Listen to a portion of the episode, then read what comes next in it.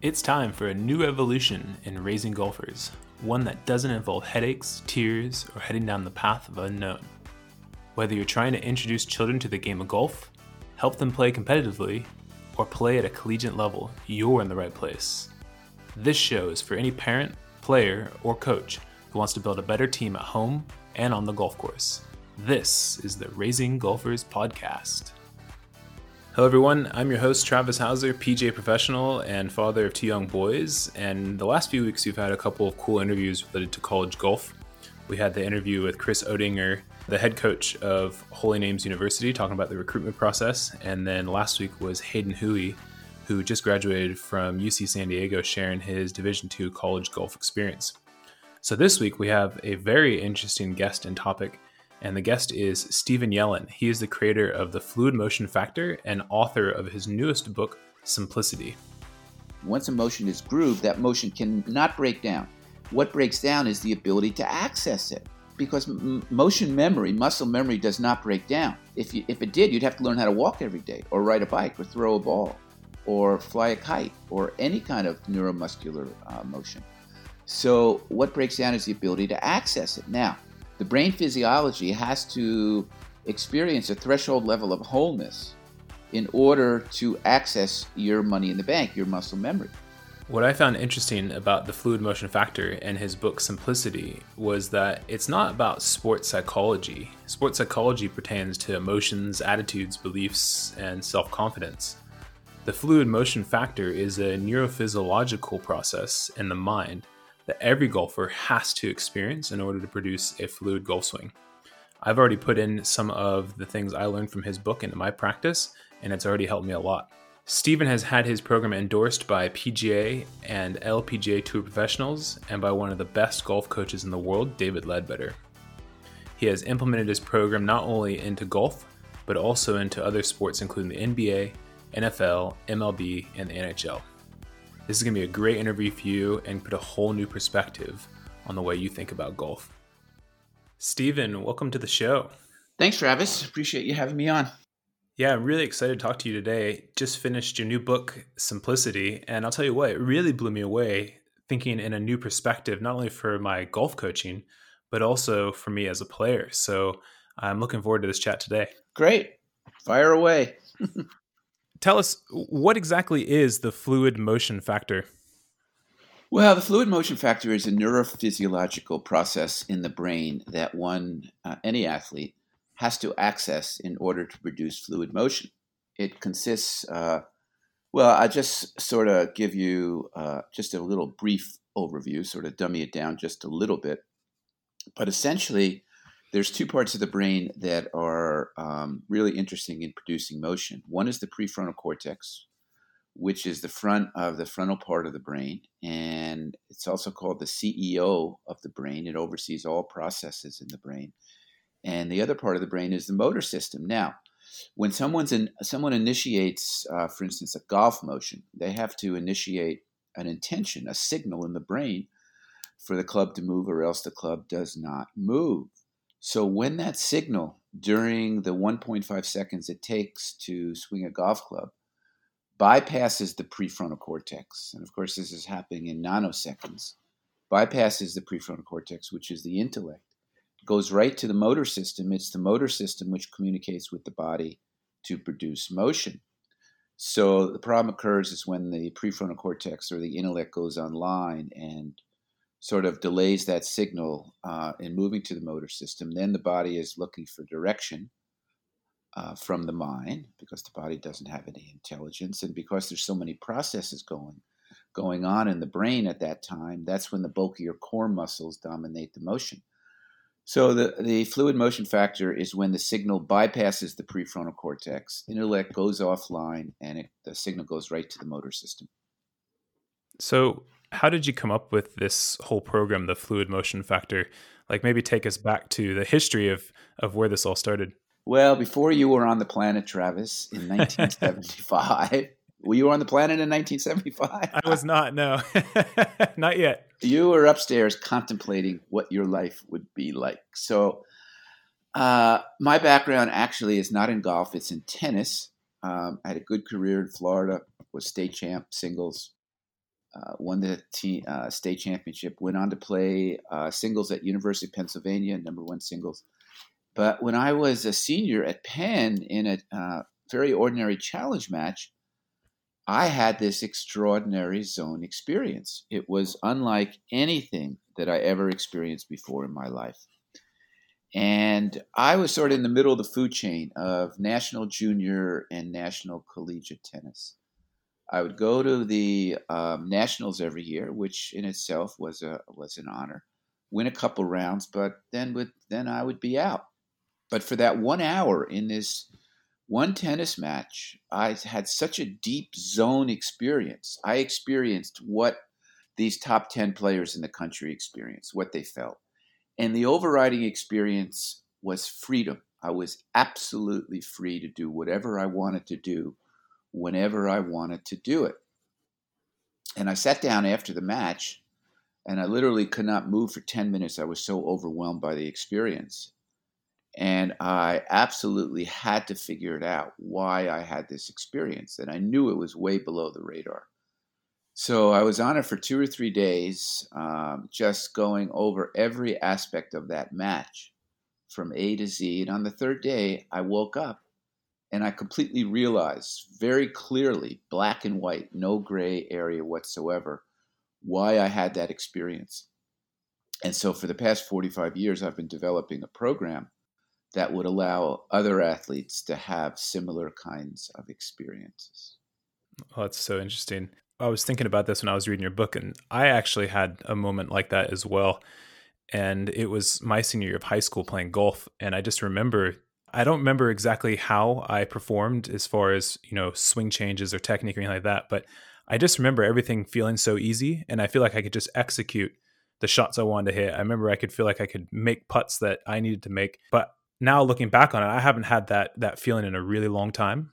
And after reading your book, I feel like there must have been something in there similar to what you talk about in your book and in your program that I had at that moment. So since then, since I finished your book, now I'm really interested in how to get back to that. So the thing is, is most people, first of all, you have to access the fluid motion factor. It's not a, it's, it's not, not sort of my take on things or my understanding. It's nature, it's science.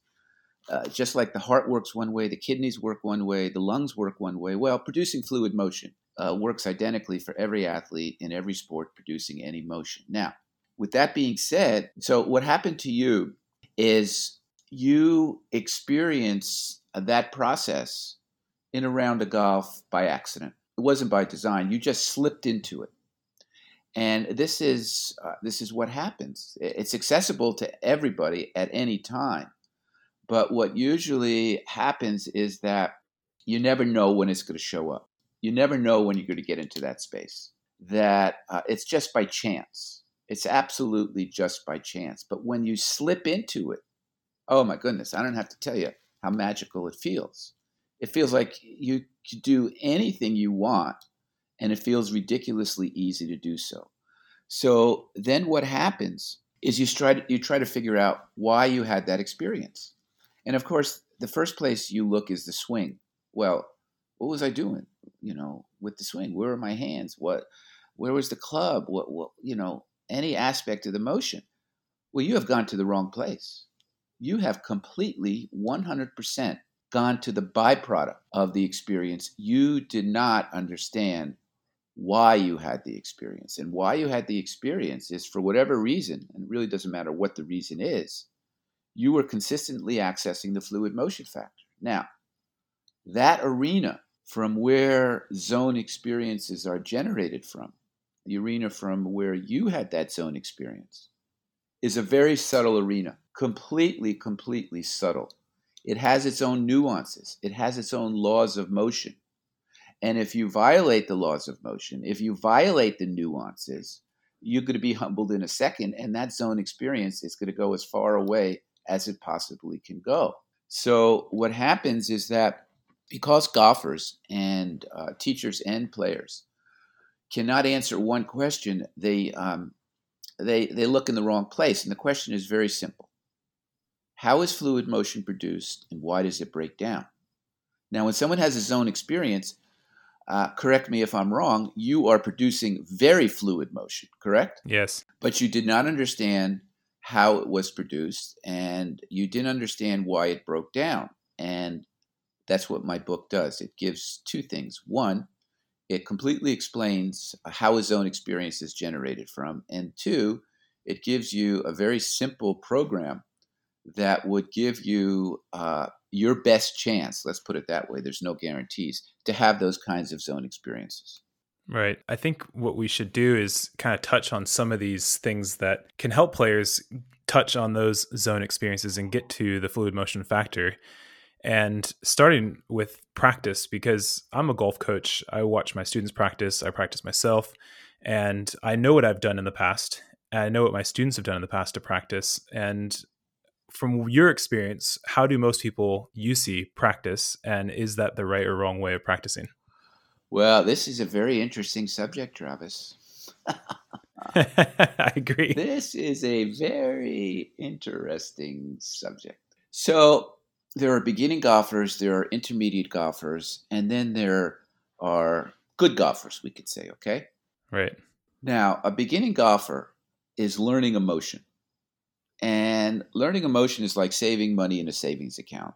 You want to save $10,000. So you start putting your money in the bank $100, $200. Finally, you have your $10,000. Now, let's talk uh, th- that analogy uh, in terms of, uh, of golf. So a beginning student is sort of putting their money in the bank with a swing. They're practicing their swing. They're practicing their swing because they haven't repeated a good swing often enough.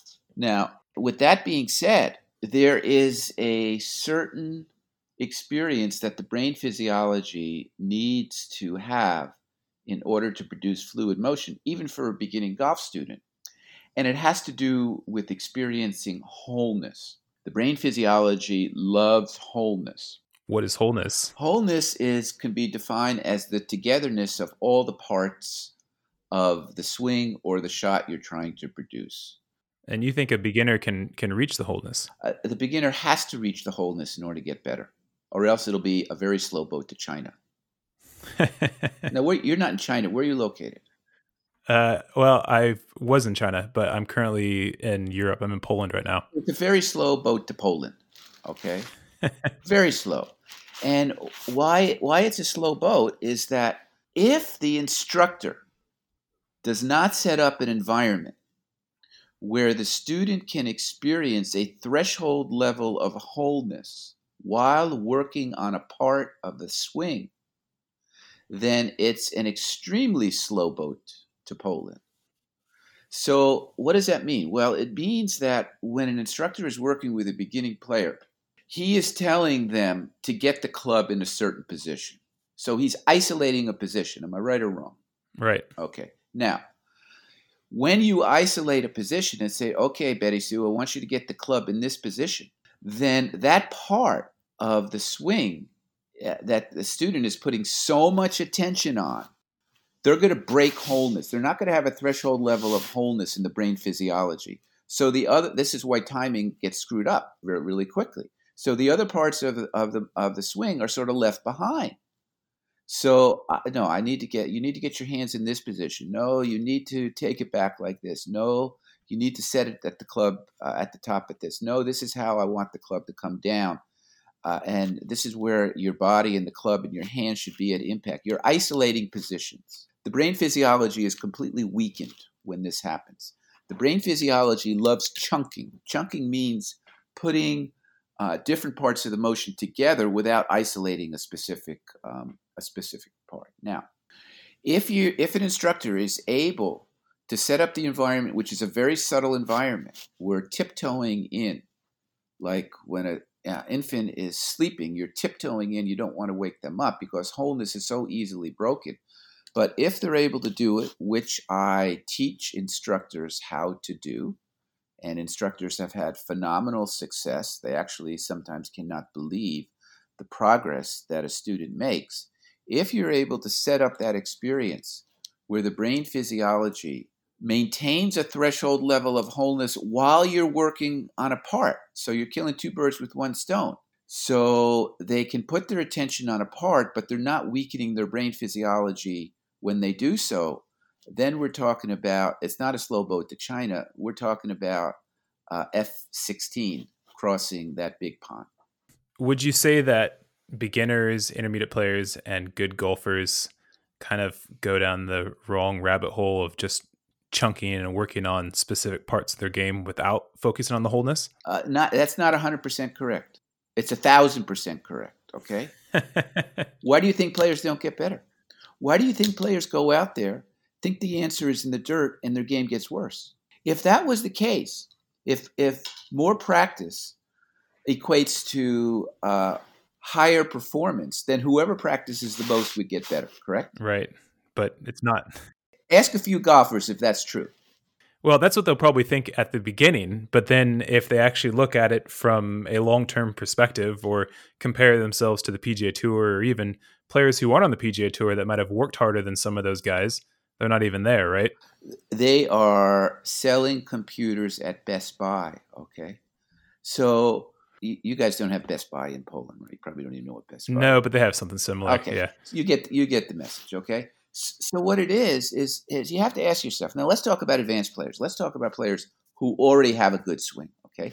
So the question is, all of you advanced players out there, five hundred thousand or whatever the number is, what's your game plan for getting better?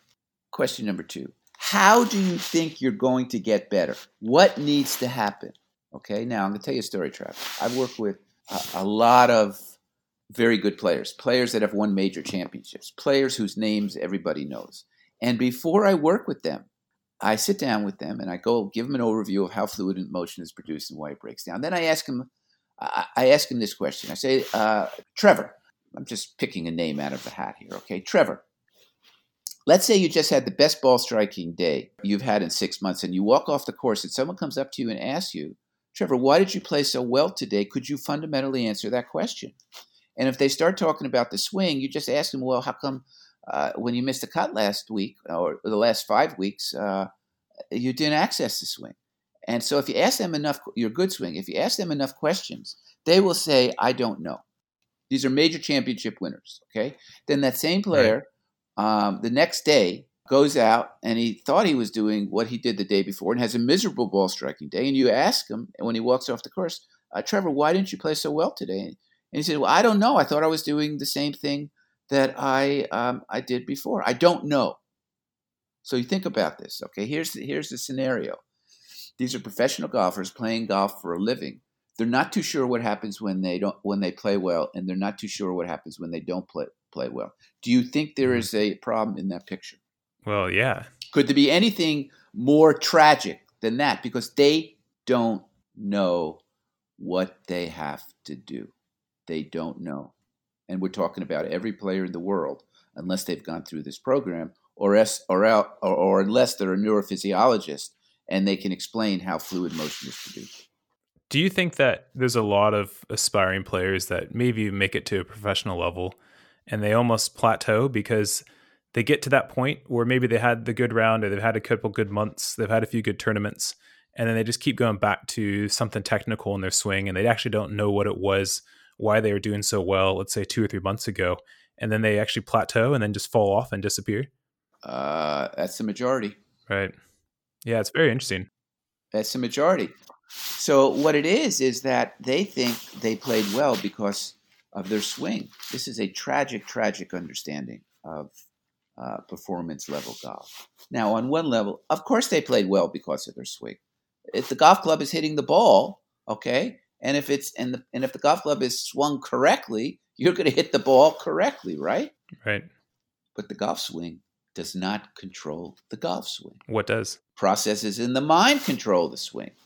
So they are not familiar with the motherboard of the swing. They're just familiar with the swing. This is tragic. Mm. I mean, it, it's actually ludicrous when you think about it. Now, we're not talking about sports psychology. We're not talking about attitudes, emotions, self belief, confidence, or whatever. That's important. We're dialing down to the motherboard. And it's a very simple, it's a very simple picture. Did the prefrontal cortex capture the signal during the 1.5 seconds it takes to generate a golf swing, a golf motion, or did it not? Here's even a more basic understanding. Once a golf swing, uh, any motion, once a motion is grooved, that motion cannot break down. Okay, it cannot break down unless there's some kind of physical injury or uh, unless there is some physical, uh, you know, something happened in the body. What breaks down is the ability to access it because m- motion memory, muscle memory does not break down. If, you, if it did, you'd have to learn how to walk every day or ride a bike or throw a ball or fly a kite or any kind of neuromuscular uh, motion.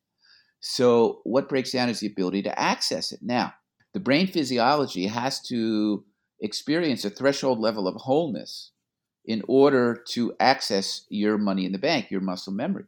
And there's only one reason, only one, Travis, not two, five, or a thousand, of why a professional golf swing breaks down, why it broke down yesterday for any of those players. Okay.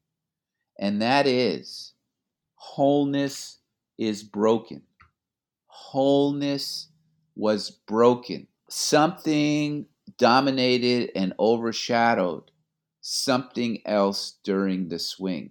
And of course, as a result of that, then there was a problem in the swing. Timing was off, or you, you know, whatever. So um, that's you know, that's the bottom line. The buck stops there. What is your opinion on swing thoughts? Because I think a lot of golfers, beginners, intermediate, even good players, lean on swing thoughts. I am completely neutral with swing thoughts. You want to have them fine. You don't want to have them fine. Doesn't matter. Everyone's different. But you better put those swing thoughts in this golf smoothie blender, this golf blender we were talking about before. Remember the blender? Yeah, I remember from the book. Yeah, yeah. Right before you pull the trigger, you put all of your what you want to do with the shot, what you want to do with the swing. You put it in a golf blender. You eh, you you want to have a swing thought? Fine. You want to have four swing thoughts? Well, Lee Janzen and Jack Nicklaus did. Maybe more. Fine. Doesn't matter. But you better hit that blend button because if that swing thought is pulsating over anything else, you're playing blackjack at the Bellagio in Vegas, baby, because you don't know what card you're going to get. you hear a lot of coaches and parents tell to their kids, and they say, okay, you need to focus more, you need to be more concentrated. Do you really need to have that much concentration and focus when playing golf then? Well, Mr. Travis, you answer that question. When you had your zone experience, tell me how much focus and concentration you had. To be honest, I don't remember much. Yeah. Da. Hello. Okay. Hello. You need probably 90% less than what you think you need. That's interesting. Yet you think that more concentration and focus will equate to lower scores, correct? Well, that's what we've always heard or been told, right? Well, that is completely wrong. From a neurophysiological perspective, not from a Stephen Yellin perspective. Because you ask anyone who's had a zone experience, who had a solid ball striking day, uh, they're to say, you know, it was so simple. It was so easy. It was so effortless. They don't say, well, I had more focus that day than I had the other day. They'll probably say, well, I had less focus, but I don't really understand it, but it seemed to work. You know, when I read that in your book, I started thinking about it and I did exactly what you just asked me. And I related back to my high school experience. And to be honest, I don't remember being focused. I remember being focused probably my freshman and sophomore year, you know, I'm being nervous. I want to show the team that I can play. I felt like I had to focus and concentrate. And my results actually weren't that good. But then by my junior and senior year, I look at my focus and concentration and it really wasn't that high. However, the results were a lot better. Now, granted, I did practice play, I had more experience, but when I got into what you call that that zone experience, yeah, I would definitely admit that my focus and concentration levels were quite low. Well, what does that tell you, Travis? Yeah. Tells me what I need to do next time when I go out and play golf, that's for sure it turns your golf understanding upside down. Right. And when someone goes through my program, I just work with the third ranked high school team in the country. Uh, probably two or three of these guys will, will at least get to, um, uh, maybe one or two actually will get to the PGA Tour. The, you know, the, the top six, their stroke ad- average is uh, under par, and they're in high school. It completely turned their world upside down because they're thinking what separates me right now from a pro or a good D1 player, college player, they have more focus, they have more concentration, they have more determination than I do, and that is absolutely incorrect. Absolutely mm. incorrect. So when somebody's out practicing, or let's just say it's a practice round and playing, what would you advise that they should put some attention on and steer away from what it sounds like too much of the technique or, or chunking some of the, the thoughts in the swing? Uh, listen, it's it's almost impossible for me to give like a golf magazine tip of the of the month. Okay, okay, do this, do that, because they need to be detoxed first. they have to they have to go through a rehabilitation program.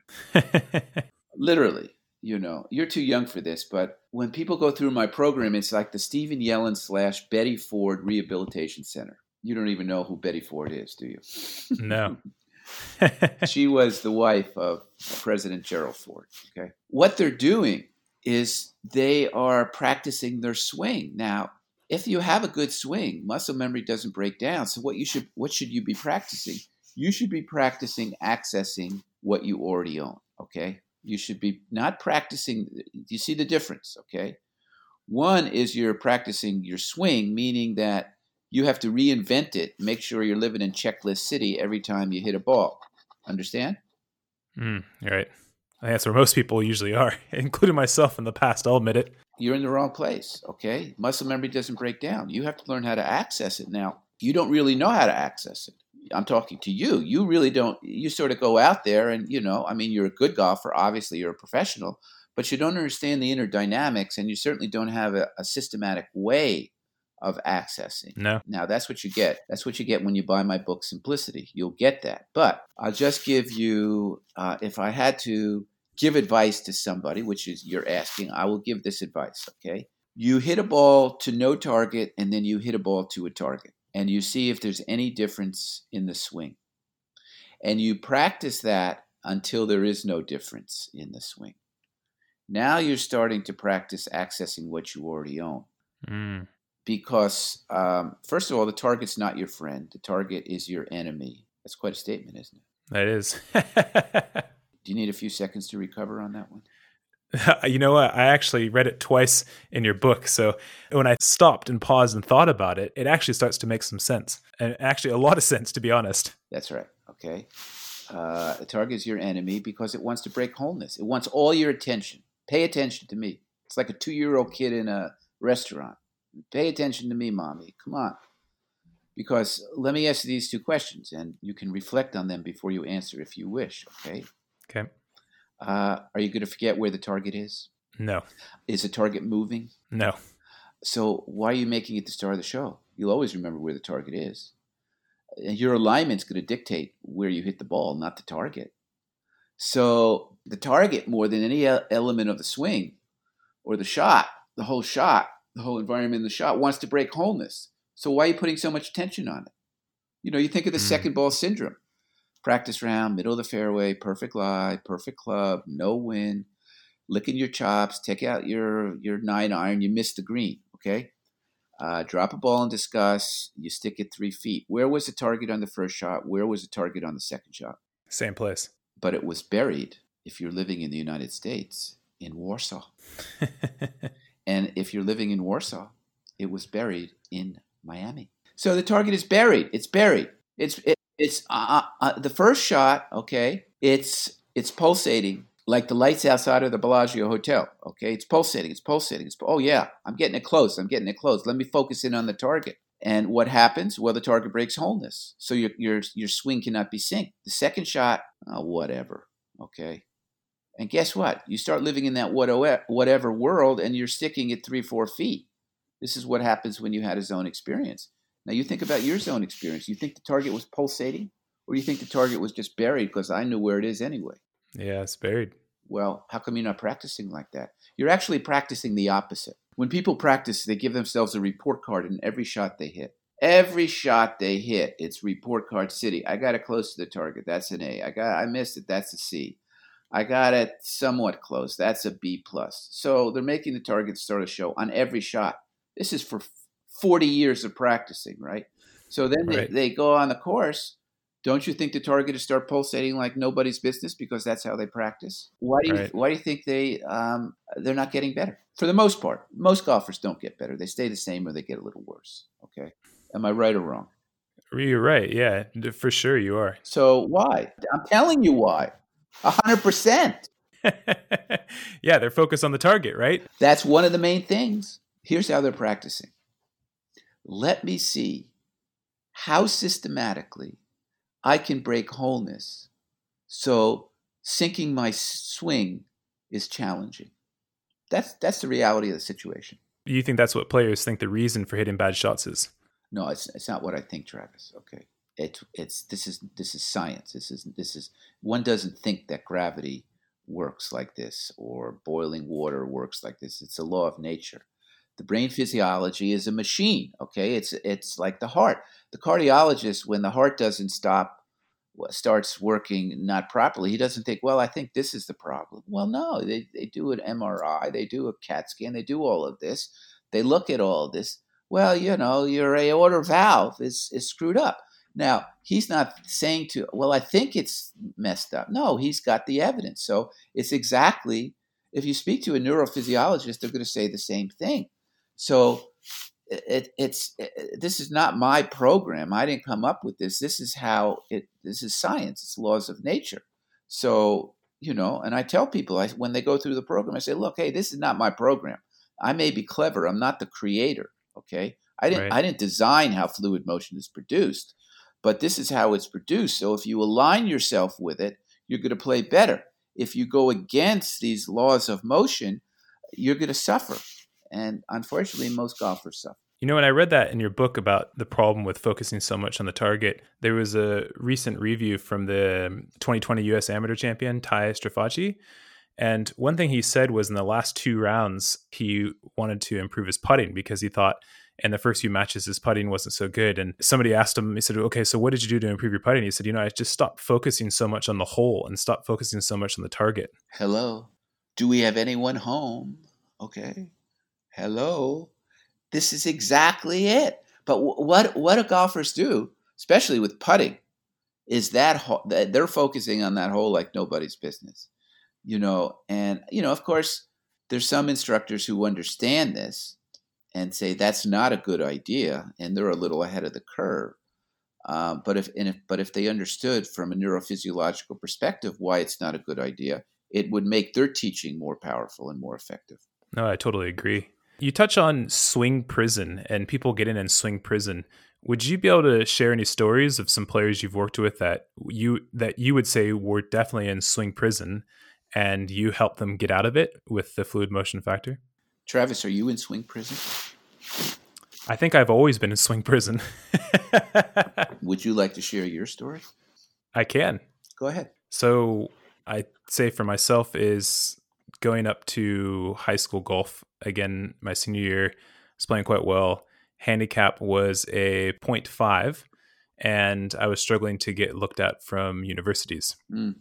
Now, at that point, I would say that I was had those zone experiences, and since then, I thought the problem with my game was that my swing wasn't good enough to get into college. And I would say since then, I have focused primarily on my golf swing and not so much on some of the other elements of golf, such as you know tactical decisions. Some might say even parts of the mental game, and especially just how I practice on the driving range. And I think I have been in the checklist and what you call the uh, scorecard driving range practice. So because of that, I haven't really been able to get out of that and take my game to the next level. Do you think you've reached your potential as a golfer? No, I still think I have a lot more. What are your aspirations? That's a great question. I think at this point, I would like to be able to play golf competitively because I have a strong interest in it. And I also want to get my game at a better level just because I'd like to set a good example for my kids again, from a neurophysiological perspective, you will have your best chance of reaching your goals and aspirations in golf if you're experiencing more wholeness during the golf swing and you understand how to do that. You become more consistent. So that is my suggestion. And of course, I will be remunerated accordingly. Not enough. So, a few stories. Well, there was a major champion um, who um, won a big tournament, one of the four majors. And after he won that, he never won again on the PGA Tour. Actually, I could think of two players like that, right? Okay. Um, I won't name any names. And what happened to one of them, he had a really funky swing, but he won a couple majors with it. And someone got into his head well, if you can only do this with your swing, you'll win more majors. He bit the bullet and he never won again, ever. Not, a, not just a major, any PGA tournament. Because he became enamored and fixated and a prisoner of, if I can just make this one move mentality. So that one move became the star of the show. It continually broke wholeness. When wholeness is broken, it's impossible to sync the swing. You cannot sync the swing consistently. You may get away with it, uh, you know, occasionally, but hey, if you're not shooting in the 60s on the PGA Tour, you ain't going to survive, right? And certainly, mm. if timing is compromised and you're not getting the ball close and you're not giving yourself a chance to make putts, forget it. You don't have a chance out there. So, I mean, there li- literally there are hundreds of stories, Travis, of players who thought they were going to get better if they if they, they they lived in that if I could only world, if I can only get the club in this position, if I can only do this, if I can only do that, because their understanding of how they they were going to get better is if my swing gets better. Yet there's really nothing wrong. I mean, there may be something you know that could be improved if you did a video analysis and you really filed down to the nth degree is this ideal? Is this something that you would want to teach someone to do? Well, not really, but they have managed to put all the pieces of the puzzle together and have good timing with it and win. So when you bite that bullet, when you ha- when you take you you just take one step in that world of temptation, you are jeopardizing your career. And many, um, most, ninety percent of them have lost when they when they took that gamble. Mm. You took it. Right. You lost. Yeah, it's true. You didn't have to. Obviously, you're a talented golfer. You haven't reached your potential. You were in swing prison. It ain't a pretty place to be. And there's no reason. How old are you, Travis? 36. Okay. You're you're still in the prime of your golf career. If you were to map out an ideal scenario over the next two or three years, what would it be? I'd say number one would be play more golf. I got two young kids, so that that's oh, uh, oh. that's been a challenge. But I would say number one, yeah, definitely play more golf and be able to spend more time practicing with my kids. And then I would like to be able to consistently shoot. I would say one two under par to one to two over par. I would say that that general range I would be content with, and I'd be happy if I was playing with students. I'd be happy if I was playing at tournaments, and I'd be happy if I was playing with my family at that target score. I think they're all reachable. Right. No, I totally agree. If parents, you know, this podcast, we've got a lot of parents and players, and we've got coaches as well that listen. I would start with the parents. Before taking your program, what would be some advice you'd have to help their kids with their practice sessions? And let's just say their kid is an intermediate to good golfer. Well, again, you know, you're gonna you're not to get a profound answer on this. You're to get a superficial answer because they need to go through the program. You know, it, it's building a building from the ground up, and if the foundation is is not secure, and by the way, those parents, the, your kids can go through the program online. I, I have an online program, so wherever you live, you can learn the program. And we'll give you contact information at the end. So for the for, for the parents, it's important for the parents to have this understanding because they're in swing prison too. They're thinking, uh, especially if they're golfers, they're thinking their kids are going to get better when their swing gets better. Now, for a certain percentage of young golfers. Yes, that's true. There are definitely serious mechanical issues in that swing. And that's why, you know, they come and take lessons from you. You know, but let's say they have a workable swing. You know, a workable swing, you understand what a workable swing is. It's not ideal, but it can get the job done, right? Absolutely. Okay. So practicing, they need to start practicing accessing what they already own. Okay they don't need to start practicing their swing. This is a huge, huge paradigm shift because then the swing becomes the star of the show. So what are they doing on the range? Every every swing is a report card on the swing, either by the parent or by the child or by usually by both. Then they get on. You know, there's two sports. There's range golf and there's golf. There, it's it's it's like hockey and tennis. This is what Ben Hogan said. And because you've got 50 balls, you got 100 balls or whatever.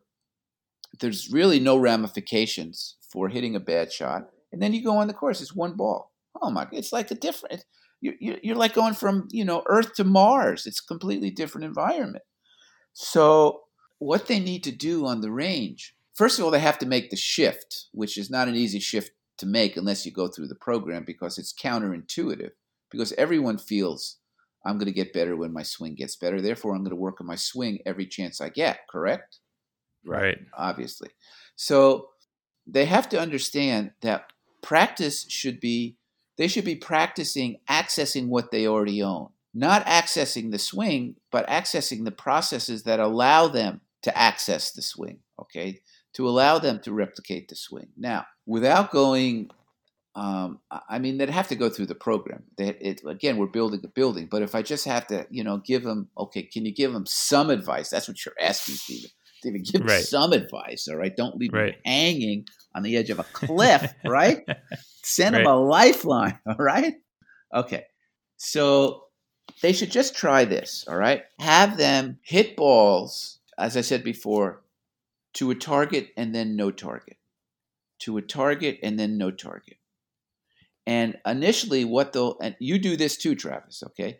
And initially, what they'll find is that when they have a target, the swing is not as free, right? Would you agree? I would agree. Just intuitively, right? All right. Then they swing without a target because, after all, it doesn't matter where you go, the whole range is your target. And of course, the ball goes where you're lined up if they have a repeatable swing.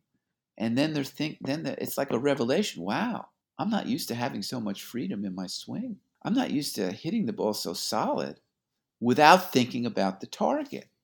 Then starts the detox rehab process, okay? And, and you know, it, it's, um, it's a process. It's, it's a process. So you have them do that for 10 minutes, 20 minutes, or whatever. And because the goal is to swing as freely with a target as you do without a target, right? Mm, mm-hmm. So, what you're doing is you're culturing the mind to be more familiar with that space of how it feels to hit without a target. That's the space you want to live in. This is what the kid who won the USM, that's the space I want to live in. Let's make believe there's no hole there. How would it right. feel? Let them do the same thing with putting. You putt to no target, then you putt to the hole. You putt to no hole, then you putt to a hole. And then all of a sudden, it starts dawning on you geez, I, I'm in prison when when I have a target. Well, I don't want to feel like that. And not only that, they start hitting the ball better without a target. Does that make sense?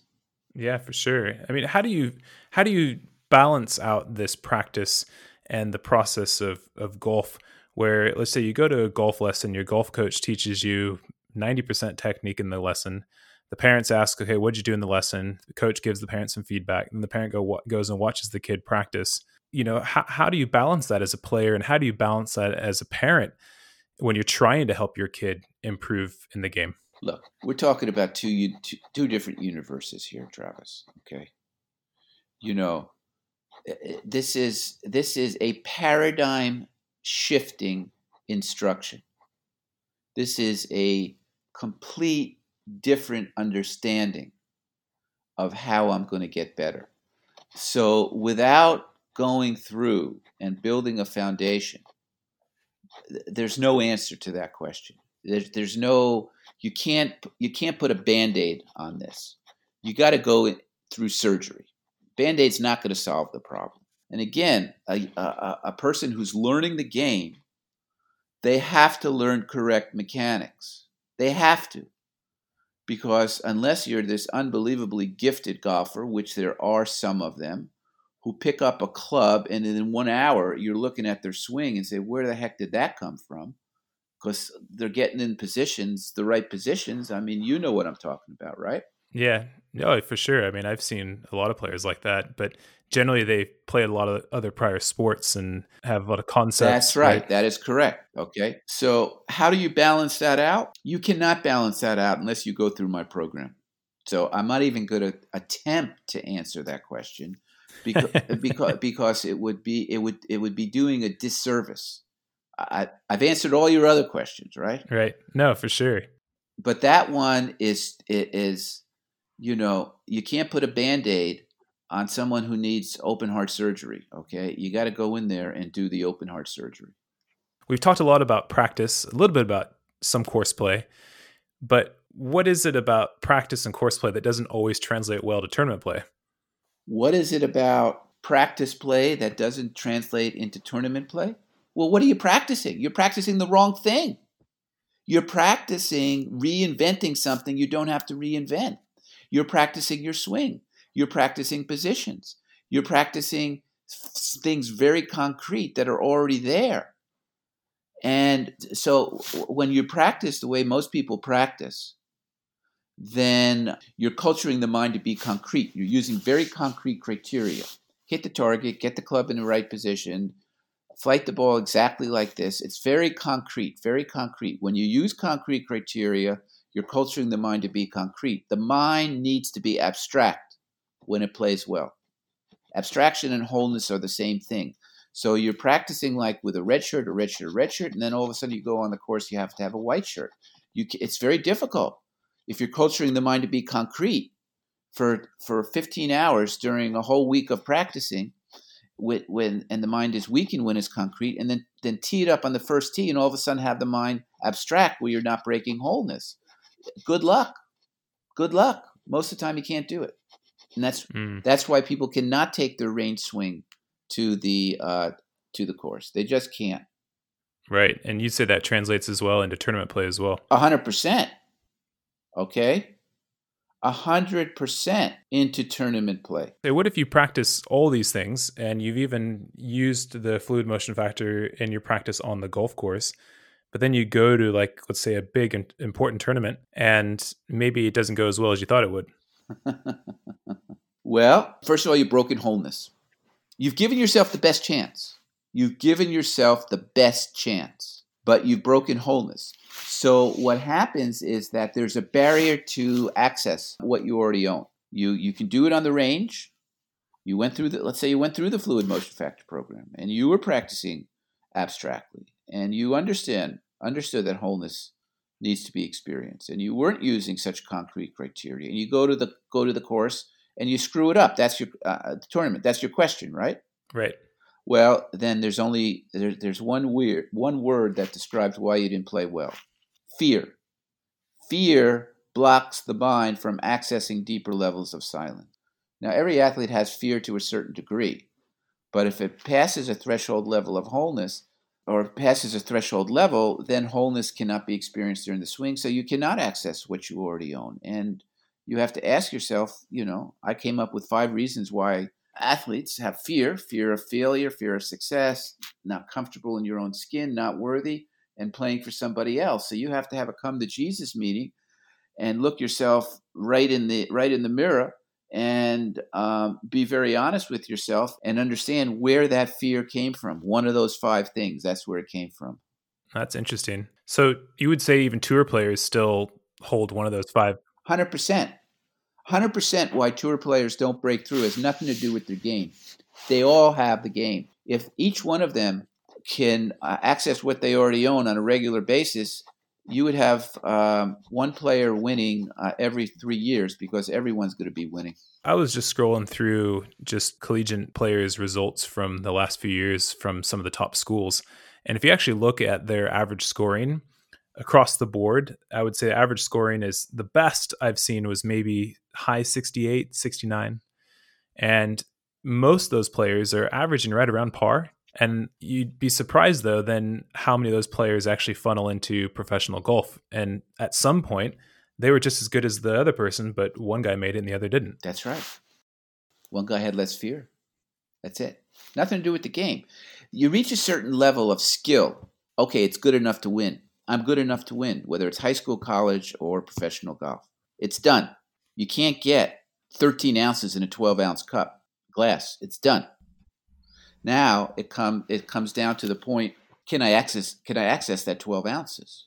I don't need 13 ounces. Okay, first of all, you can't put 13 ounces in a 12 ounce glass. So the ones who win, you know, who won yesterday? Jon Rahm. Yeah, in a playoff that you know, kind of a lucky putt, you know, ridiculous putt. um, but so was uh, DJ's on 18. Okay, regulation. So what it is is that who has the least amount of fear, and we're talking about nanoseconds at the top of the swing, maybe one one hundredth of a second when in the transition.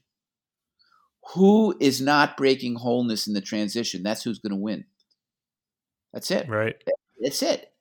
And going back to the USAM champion Ty Strafaci, another thing he said was was when he got to that final match, he thought he felt like he was playing on the house's money, and just felt quite free because he'd already made it to the championship match. Uh, what do you mean house's money? so basically he he meant like in in like a gambling term right like so he's yeah yeah yeah yeah he's already earned he's already earned enough money to cover his investment into right. into it yeah. and now he's he's just playing on what he would consider like free money essentially right? And so he was in that that final match and he wasn't even expecting to get to that that far. Hello? But just the fact that he's in that final match he felt like he was he felt free because he was playing on the house's money and right. guess what? He won the tournament. Guess what? He better be careful now. Why's that? Because he's going to try to repeat that and then wholeness is going to be broken. Wholeness can be broken by anything okay so if he if he feels hey, I just have to focus a little bit more. I have to concentrate a little bit more. Look how well I did in the USAM. I won it. You know, that's dangerous territory. So, mm. um, you know, that's a whole nother issue level of acceptance. If your level of acceptance is too low, watch out. Now, his level of acceptance on a one a scale of one to 10 was 10. All right, whatever. Hey, look, this house is money. It's not even my money. I shouldn't even be here. You know, I'm lucky to be here. And then when you start having a low level of acceptance, oh, I have to win. I have to play well. I have to make the cut. I have to have to hit this shot. Then wholeness can be broken in a nanosecond and you are humbled instantly. What you talk about in the book, and just from what I've read and researched about the fluid motion factor, is just such an interesting, I'd say, concept because I feel like I've been in golf my entire life and I feel like I've touched on a lot of different aspects of the game. But this one definitely opened my eyes and I was impressed with the information that I read in your book, Simplicity. So, where can people find your book and start digging into this? I would call new area of the game for most people. Well, there, there's a small company called Amazon, so they could buy it on Amazon. Uh, they should also check out my website, fluidmotiongolf.com fluidmotiongolf.com. And they can go through the program online. You know, the book is good, the program online is better. Uh, lessons or the program with me in person is the best. And that's just logical. So I hope they buy it. It'll change their game. It'll open up their eyes. Did it open up your eyes, Travis? It did. Good, good. Yeah, no, that's perfect. Now, before we finish, I'd like you just to share some final words of inspiration for raising golfers. Believe in yourself. Doubt kills. Know also that your golf swing is probably good enough to get the job done. You know, you ask yourself a question if I could access what I already own now, would I be a happy camper? Most golfers would say yes.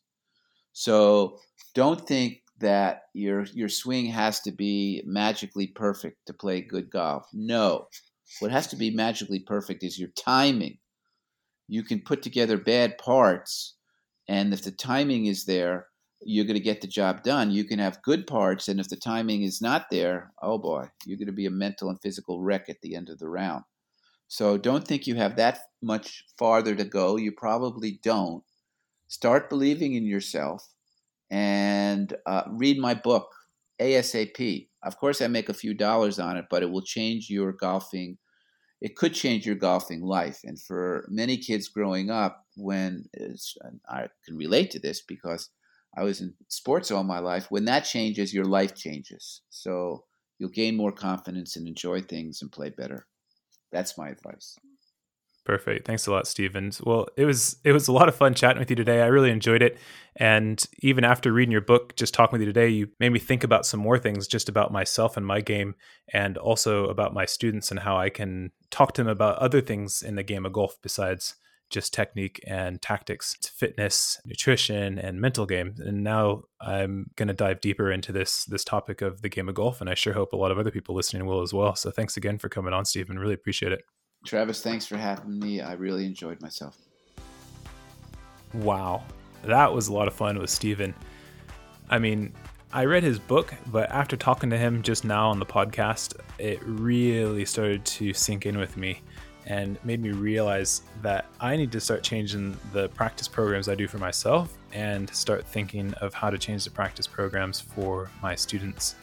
And if you're a parent or a player out there, I think you need to start thinking about how you can help your children progress in the game of golf much more than just focusing on elements of the golf swing and technical areas because I think there's so much more out there for us to think about. And like Stephen said, you have to access what you already own. I mean, I've been playing golf for 30 years and I know that I have a decent swing where at least I can get around the golf course and try to fight to shoot level par. But I'm still out there tinkering with my swing and focusing on just the small bits, and I'm not accessing any wholeness in my swing. And I'm out there on the driving range doing this driving range scorecard where I'm giving myself a grade for every shot. And I need to free myself up. And before I go out and play some tournament play, I'm going to address what my fears are. I mean, he talks about the five different areas that golfers have fears. And if you don't address what those fears are, how are you going to overcome them? How are you going to get past that? How are you going to improve your golf game? And you can practice as much as you want in the right way. You can train on the golf course by yourself, play around a golf as much as you want, and that can still be in the right way. But once you get to a pressured tournament, a pressured play with your buddies, it can completely change. And you have to really get your mind in the right place. And I just love what he talks about in the book Simplicity and digging into the fluid motion factor. For me, it's just this whole new concept that's blown my mind. And I hope that you dig in a little bit deeper.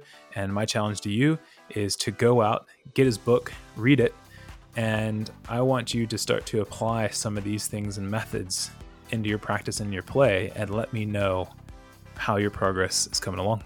I wish you all the best of luck. If you enjoy listening to our podcast and the information you got from this episode, do us a favor and continue to support us by hitting that subscribe button and giving us a five star review. Your continued support will help us continue to grow and be able to interview some of the most experienced parents, coaches, and players in the golf industry to help you continue to raise your golfer to their full potential.